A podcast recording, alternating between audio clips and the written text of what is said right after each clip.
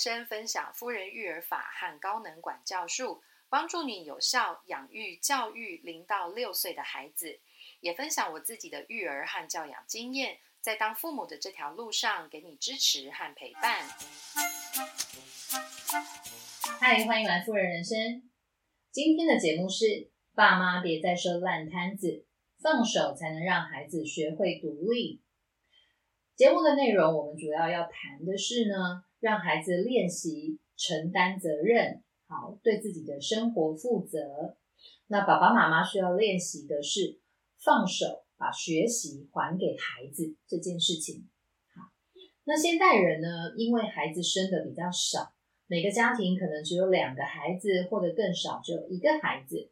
所以，我们平常会把孩子的生活大小事呢，都打点的非常好，都照顾的很好。孩子可能，嗯，只要坐上桌吃饭，就有好吃的热腾腾的食物可以吃，或者是说，呃，有很丰富的物质生活，好，常常出去旅游啊，或者是自己有很多的玩具。那家里有阿公阿妈的家庭呢，可能更是会把孩子当什么小公主、小王子这样子照顾。所以，对现在的孩子来说呢，在幼儿时期，他们的生活都过得非常优渥。但是呢，上了小学之后，爸爸妈妈可能就会发现，怎么孩子很容易忘东忘西的，哦，会打电话回来家里说：“你可以帮我送什么东西来学校吗？”或者是说，老师请他做的什么事情，他很容易就忘记了。那也有可能呢，孩子很不愿意帮忙爸爸妈妈做家事。好，看着爸爸妈妈很辛苦的在洗碗啊、扫地、拖地、整理家里，可是孩子呢叫不动，就是不愿意来帮忙，好，宁可坐在沙发上看电视。那也有可能呢，孩子总是找不到自己的东西，好，老师会说：“妈，我的剪刀在哪里？”“妈妈，我的铅笔盒嘞？”好，然后找来找去，实在找不到的时候，孩子可能两手一摊，就说：“嗯，哦，我就不知道怎么不见的。”啊。”那孩子这样子。自己的东西不见，可是却不是很紧张，或者是就直接放弃了，不想解决问题的这种态度呢？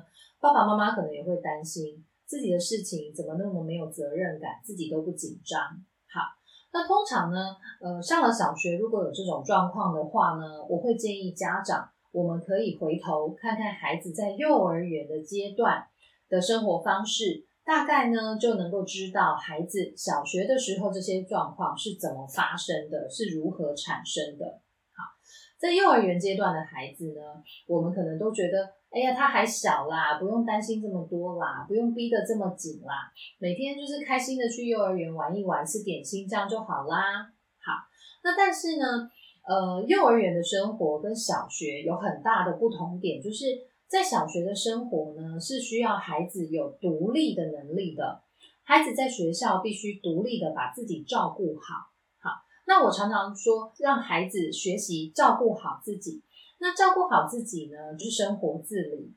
他每天上学的时候，能不能够携带当天上学需要用的东西，餐袋啊、水壶啊，当天上课要用的课本、作业或者美劳用具。好那到了教室以后，他能不能按照老师交代的，把每一样东西放在固定的地方？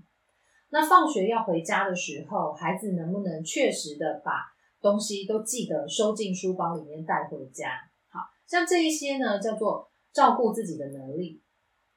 那在小学的时候呢，老师的照顾绝对不会像幼儿园这么周全，所以孩子在小学必须要有独立的照顾自己的能力。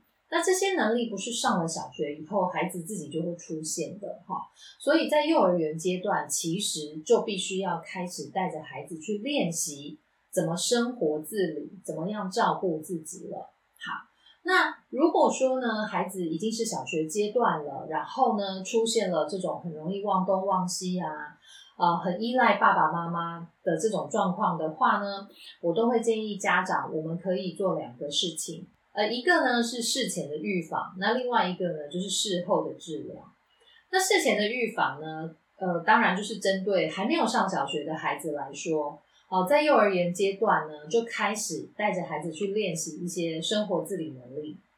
那事后的治疗当然是针对已经上了小学的孩子来说，我们可不可以做一些补强，或者是有没有其他的训练，能够帮助孩子改善这种很依赖爸妈，或者是很容易忘东忘西、没有责任感的这种状况？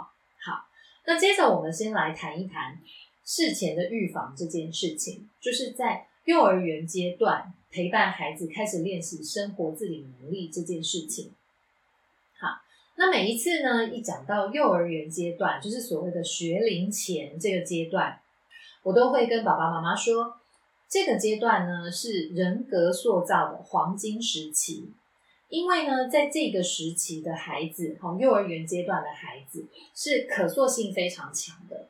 我们如果需要孩子去建立一些良好的生活习惯啊，或者是比较妥善的价值观，甚至是生活自理能力。在这个幼儿园阶段呢，是非常非常可以把握的一个时期，因为在幼儿园阶段的孩子呢，他们对于爸爸妈妈的指令，或者是对于幼儿园老师的规定，他们的服从性是比较高的。好，如果爸爸妈妈、老师好很坚定的每天带着孩子去练习一些能力，或者是培养一些生活习惯的话呢，幼儿园的孩子配合度会比较高。他们会每天跟着你一起去做，好，然后做着做着，他们就学起来了，好，就能够养成一个能力或者是一种习惯。但是上了小学的孩子呢，就没有这么容易塑造了，哈。小学一年级的时候，可能孩子还稍微有一些可塑性，可是到了二年级之后，年纪越大，孩子的这个独立性越强的时候呢，他们就会有更多自主的想法。那自主的想法越多的时候，他们就不是那么愿意听从爸爸妈妈或者是老师的要求了。好，所以想要再改变孩子的习惯啊，或者是做事情的方法，需要的呃时间会比较多。当然，爸爸妈妈也需要用比较大的力气才能够去调整。好，那所以呢，把握学龄前的这个时期，好好的带着孩子去练习照顾自己的能力。好，非常的关键，我觉得确实是爸爸妈妈可以尝试去做的事情。好，那先谈谈两三岁的孩子可以做什么好了。两三岁的孩子，我们就可以带着他每天练习一些简单的生活自理能力了。好，譬如说自己穿脱鞋子、袜子，或者是自己穿脱衣服、裤子。好，那刚开始的时候呢，孩子啊，应该是做不好，因为。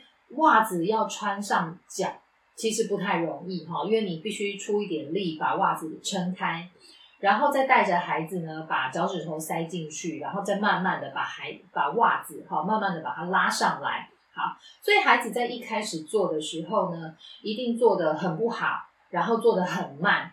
好，真的在这个训练的初期呢，爸爸妈妈会很辛苦哈，真的很吃力。呃，但是呢，就是每天固定的就是带着孩子去做这件事情。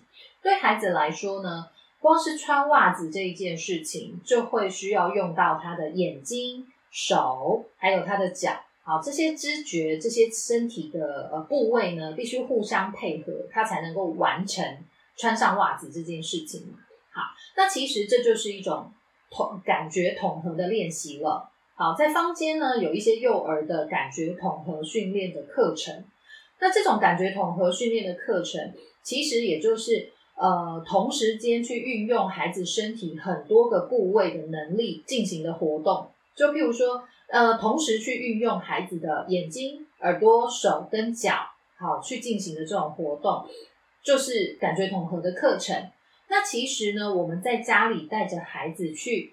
做这些日常生活的这种很生活化的这些小工作，都是在练习孩子的感觉统合能力哦，所以也不用特别到外面去上这些课程，只要带着孩子在家里练习怎么照顾好他自己，其实就是在练习感觉统合了。所以，我们如果每天带着孩子去练习自己穿脱鞋子、袜子，然后自己穿脱衣服、裤子。你会发现，每一天、每一天、每一个礼拜，孩子都在进步。然后他穿上或者是脱掉的这个速度呢，变得更快了。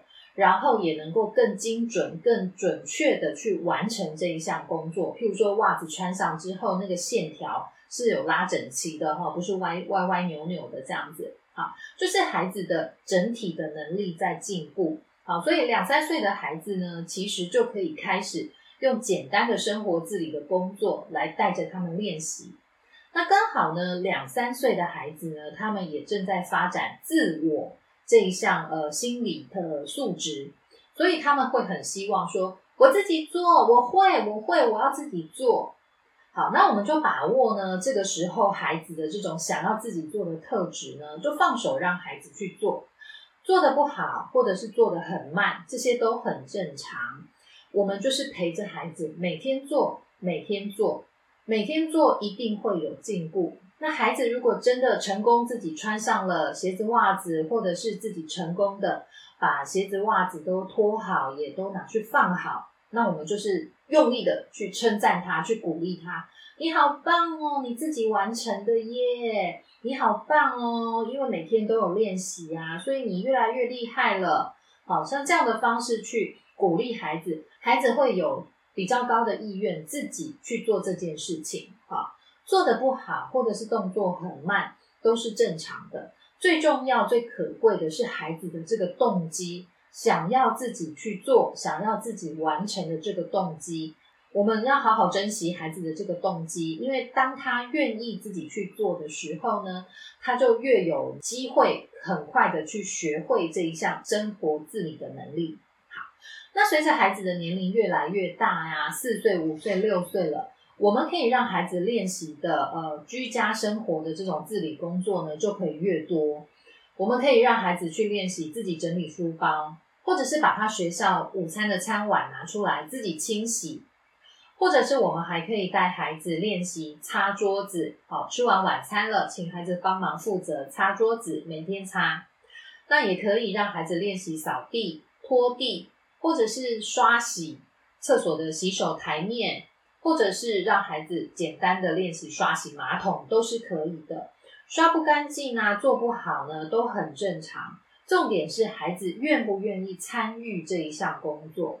如果孩子很乐意参与这项工作的话呢，我们就抓紧他的这一个动机，鼓励他，然后带他一起参与。这种好处是，孩子在幼儿园阶段啊，固定的一起去参与家里的这种家务的工作的话呢，会变成一种习惯。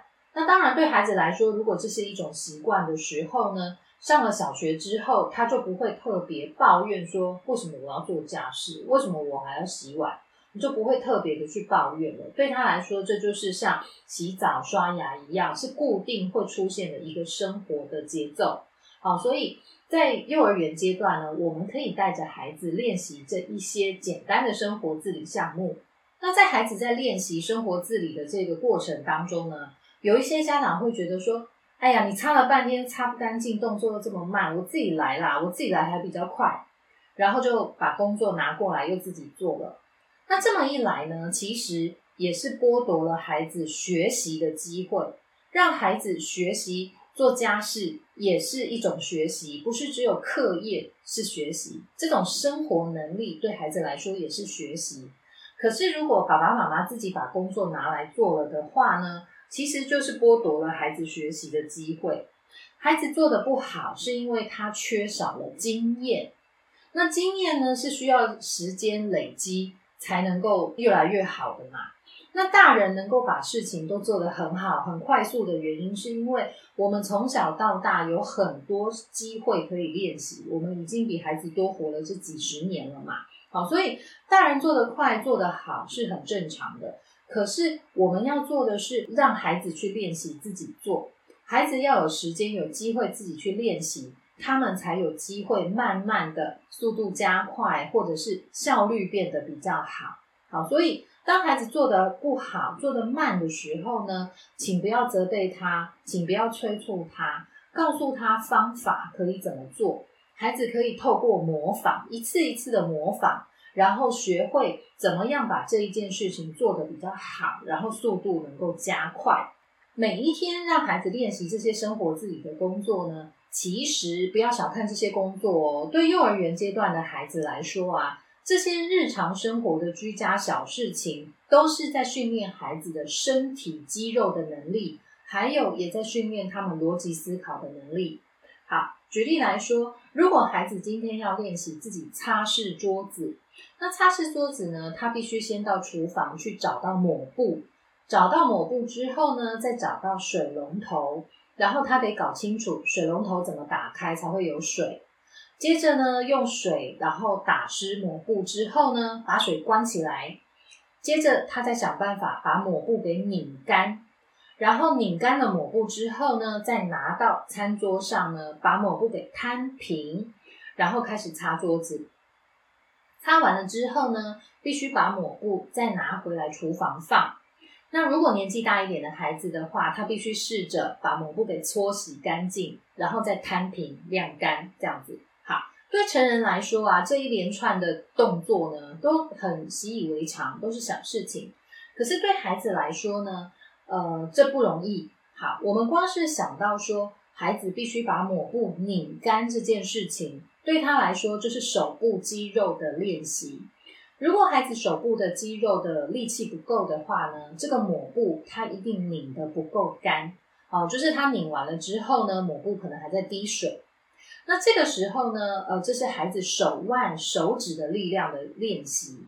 那孩子的手腕、手指力量练习关系着什么呢？关系着他如果呃有瓶盖旋转式的这种瓶盖，他能不能打开？好，这个是跟他的生活有关。还有就是他的手指、手腕的力气如果不够的话呢？他在上小学要握笔写字的时候也会有难度，就是他会握得不好，然后无法控制自己的手指，无法控制笔。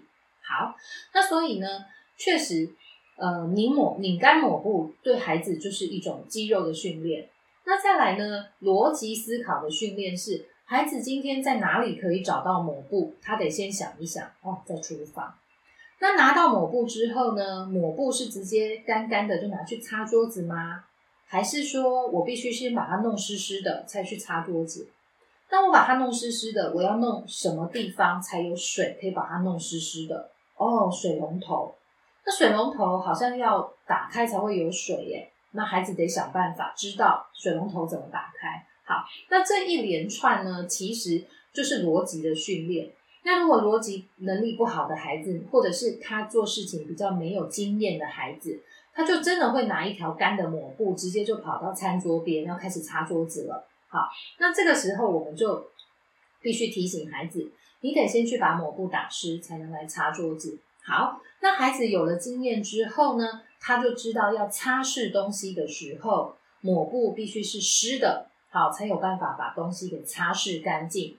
这就是一个逻辑秩序的思考能力的训练了。好，所以请孩子练习生活自理能力，它关系着的是孩子的肌肉的训练，还有孩子的呃逻辑思考的能力，还有秩序做事情的秩序排序的这种练习。所以，嗯，不要小看这些做家事这些事情，哈，尽量就是让孩子去做。孩子一定是从生活当中学会各式各样的能力，好，包括他的身体能力，还有他的思考能力。这一些能力在孩子上小学之后都能够帮助他学习。好，除了课业上的学习之外呢，也能够帮助孩子在小学生活当中有各种的学习。那接着我可以来分享一下我们家的两个孩子啊，在练习生活自理能力这件事情上的经验。好，呃，我们家两个孩子呢，都是从两岁多上幼幼班开始呢，就开始练习生活自理能力了。每一天放学回家之后呢，他们必须要先练习整理书包。那整理书包这件事情，对幼幼班的小朋友来说呢，其实很困难。所以家长在陪伴刚开始练习这种小小孩啊，其实要陪他们练习是还蛮辛苦的哈。幼幼班的孩子呢，他必须把这一整项工作整理书包这一整项工作拆解的非常的精细，然后一步一步的带他去做，而且是每天做，他们才有可能记住整理书包这件事情要怎么完成。好，那所以呢，一开始是什么？找到书包的拉链。然后呢，把拉链拉开，拉链拉开之后呢，把书包给打开来，找到水壶。好，那你就会觉得说这件事情有需要那么复杂吗？这么简单，就是把拉链打开而已啊，物有这么难吗？对，对于两岁的孩子来说，幼幼班的孩子来说，这件事情真的很难，因为你跟他说把书包打开，然后把水壶拿出来，哦，两岁的孩子不会知道怎么做耶，因为 书包打开要怎么样把书包打开，他可能并不清楚。那你得告诉他找到拉链，拉链是什么东西，先让他认识，然后拉链怎么拉，拉开了之后水壶长什么样子，然后把水壶给拿出来。好，就是这样子，一个步骤一个步骤的带着他去做。好，刚开始真的很累，因为每天都要花十分钟，我才能够带着哥哥或者是弟弟，好，在幼幼班的时候，把水壶放厨房，餐袋放厨房，脏衣服放进洗衣篮，大概就十分钟过去了。好，就这么三件东西，然后让他们各自归位。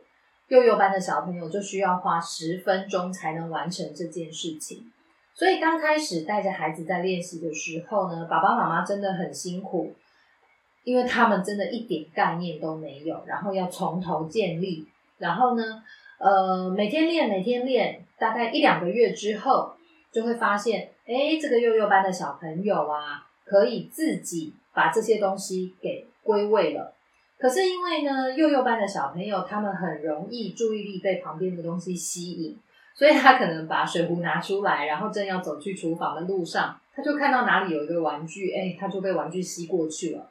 那你得提醒他说，把厨水壶拿去厨房放，把水壶拿去厨房放，好，然后他们可能才能够又呃回归正途，然后把水壶拿去厨房放。然后再回来书包的地方，再来找第二样餐袋这项东西。好，所以刚开始练习呢，需要爸爸妈妈完全的陪伴。然后大概一两个月之后呢，呃，我们家的孩子就可以自己去做这些事情。但是爸爸妈妈必须还是看着他，要不然他们很容易被旁边的东西就吸走了这样子。然后全部整个工作完成呢，也差不多五分钟十分钟左右，还是没有很快。但是还是一样，每天就是固定的叫孩子练习这件事情。一回家就是坐下来，鞋子袜子脱好了之后呢，就是整理书包。所以一年之后呢，我们家两个孩子在小班的时候呢，就可以独立的完成整理书包的工作，而且是秒速完成。然后他们就会非常快速的打开书包，水壶、餐袋一起拿出来，然后送到厨房去。接着呢，脏衣服拿出来，然后丢到洗衣篮，然后再把书包很飞快的再送回去房间里面，然后找出隔天上学他要穿的衣服、裤子、内裤、袜子，全部通通准备好之后呢，他们就可以冲到客厅来开始玩玩具了。好，所以持续的练习，你就会发现孩子的逻辑思考的能力呢变得越来越清楚。好，他知道。水壶跟餐袋都是要送去厨房的，所以这两个可以一起拿着。他们自己会发现这一项逻辑。好，那再来呢？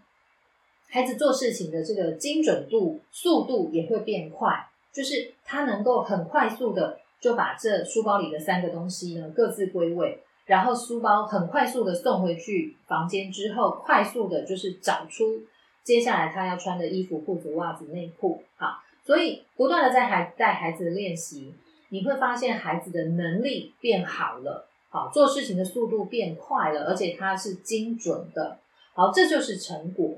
那所以呢，呃，我们家的孩子一直到现在啊，哥哥是二年级，弟弟是大班了，他们对于整理书包这件事情呢，就是已经习非常习以为常，我完全都不用提醒他们，就是一回家呢。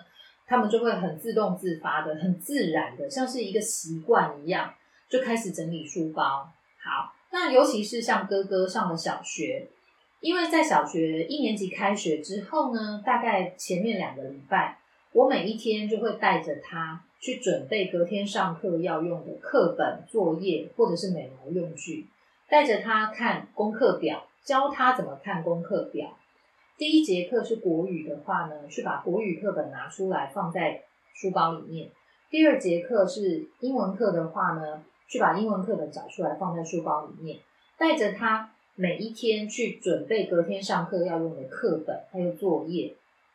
然后大概两个礼拜之后呢，哥哥就自己跟我说：“好了，妈妈，你不用帮我了，我会了。”然后大概上小小学一年级开学的第三个礼拜开始，他就开始自己准备自己每天上课要用的课本、作业、用具，然后连隔天要穿的衣服，他都能够自己准备好。他也会提醒自己，隔天是不是有体育课要穿体育服装。好，所以像现在二年级呢，他在准备这些上学要用的东西的时候呢，妈妈我就是连出一张嘴都不用了哈，就是他自己就能够全部完成。那我觉得很欣慰呀，就是至少我从幼儿园幼幼班开始带着孩子一直练习的成果，在上小学的时候就展现出来了。那对孩子来说，他自己也很有成就感。我们家的哥哥，他觉得自己是很棒的一个小朋友。他觉得他自己不用妈妈提醒，然后不用爸爸帮忙，他自己就可以把整理书包的工作很快速的完成，而且是精准的。意思就是说，老师要他等带的东西，他通通都有记得准备好，所以他很高兴，他觉得自己很棒。那我觉得，从幼儿园开始，这种生活自理能力的练习呢？确实，在小学的时候可以展现成果，然后你可以看见上小学的孩子呢变得是独立的，而且他能够完整的照顾他自己。那对爸爸妈妈来说，这当然是一种很轻松的状态。然后我觉得我很像倒吃甘蔗，就是刚开始在幼儿园的时候，我真的很辛苦的在陪着他们练习这些很基础的能力。可是上了小学之后，我开始觉得尝到那个比较甜的部分了。我开始看见我的收获了。好，幼儿园的努力在小学呢就展现成果，所以呃，我才会前面建议大家把握幼儿园这一段人格塑造的黄金时期，赶快带着孩子呢持续的去练习照顾自己的能力。请孩子就是把这些生活的大小事情练习自己完成，好，那自己完成呢？到了小学之后，他就能够变得比较独立，自己去承担自己要做的这些事情。那就算是有东西忘了带，或者是有什么事情忘记做的话呢，孩子也比较有勇气去面对，好，去跟老师说：“老师，对不起，我忘记带什么什么东西。”好，只有爸爸妈妈愿意放手让孩子这样练习，孩子才有可能去学会独立的照顾自己。好，那接着我们来谈事后的治疗这件事情。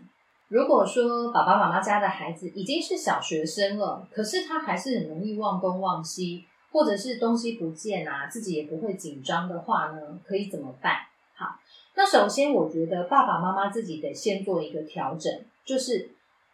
不要把孩子应该承担的责任背在自己的身上。孩子如果忘记带东西去上学的话呢，这是他应该要承担的责任。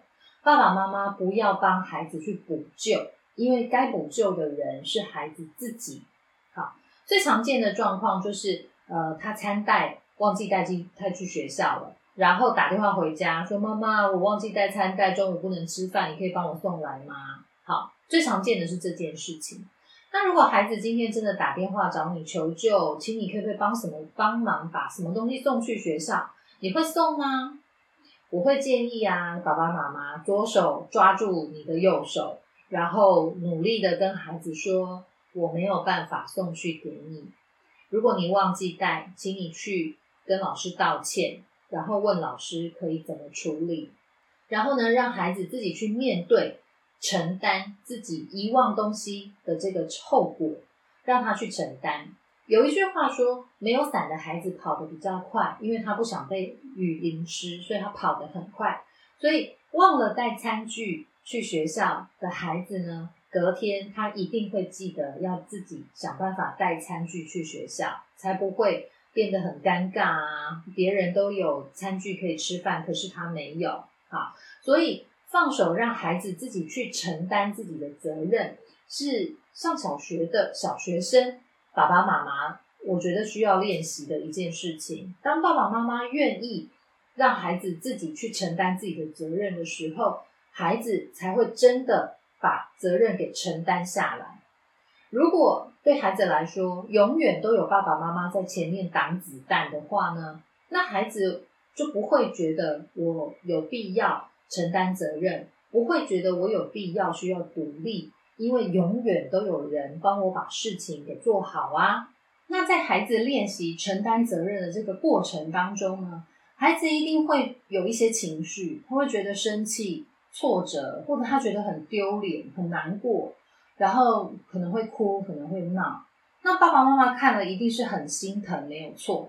但是如果是我的话呢，我会希望孩子的这个眼泪不要白掉了，掉了一次眼泪就要帮助自己提醒自己，下一次不要再忘记带东西了，不要再让自己发生同样的状况，让自己陷入一个很让自己很懊恼的状态里面。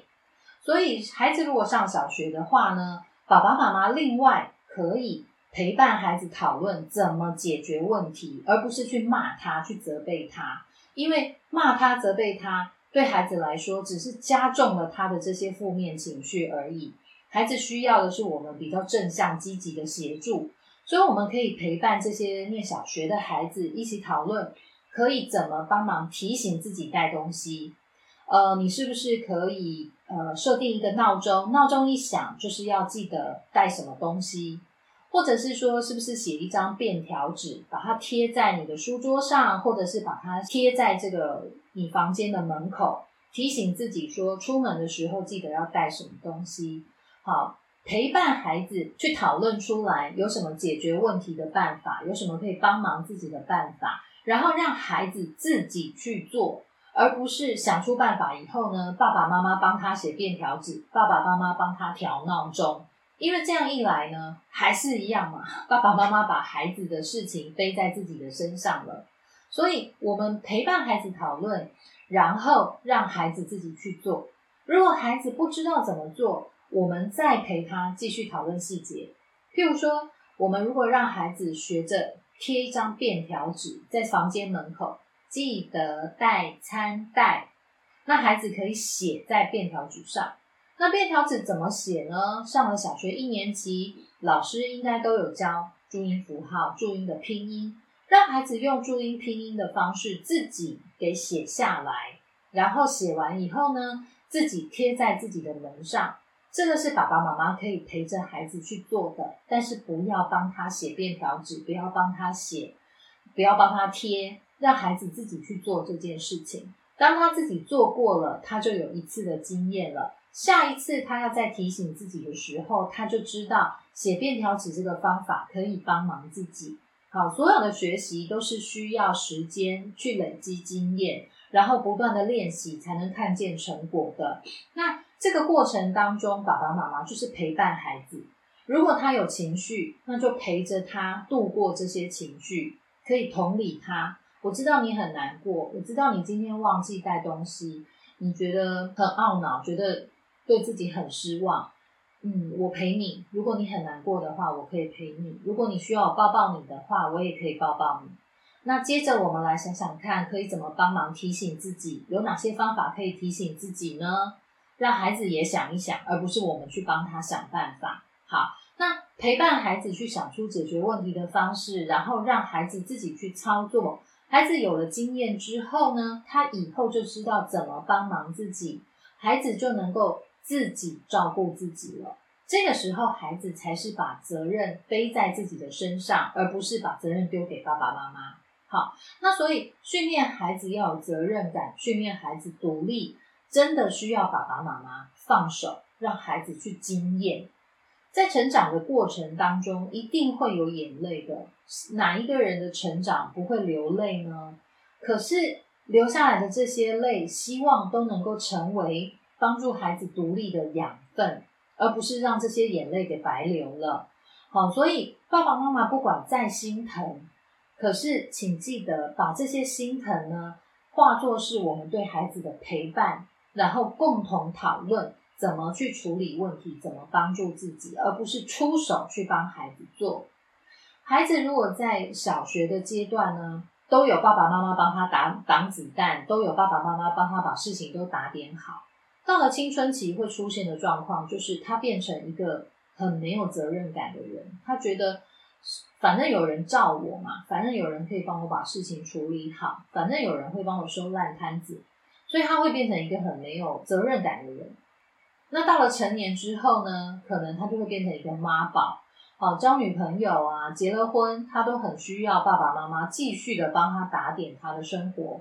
那甚至到中年以后，就变成啃老族。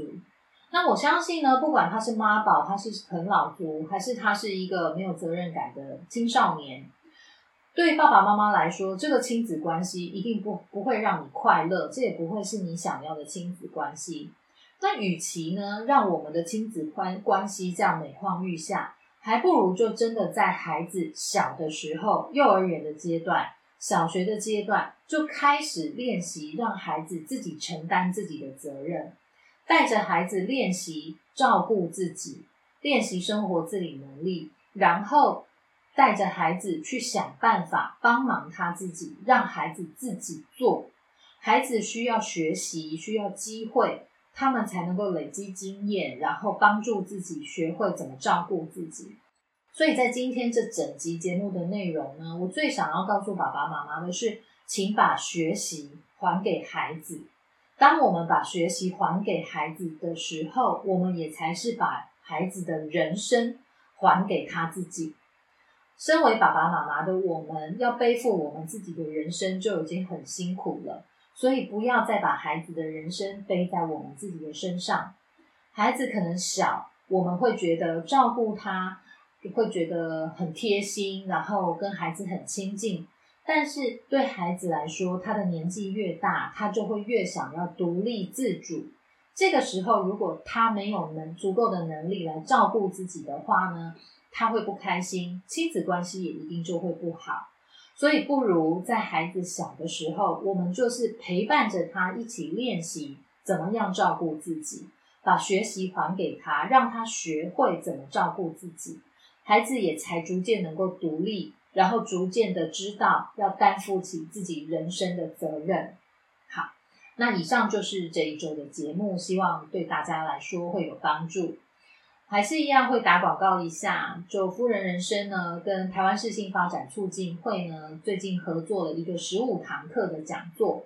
呃，每个星期四的早上十点，徐怀谦秘书长呢会跟我们分享不同的孩子面对到的学习的困难，然后呢，家长可以怎么处理的小技巧、小秘诀，还有我们可以怎么观察孩子，怎么提出应对的方法。好，那在每一个星期五的晚上九点也都会有讨论会，大家可以利用这个线上讨论会，把呃自己孩子在家中的一些难题，或者是你不知道怎么教养他，不知道怎么协助他的这些问题呢，都可以利用星期五晚上讨论会的时间呢，可以提出来一起讨论。好，那呃还是请大家要持续的记得追踪夫人人生的粉丝页。才能够得到我们及时的课程的资讯。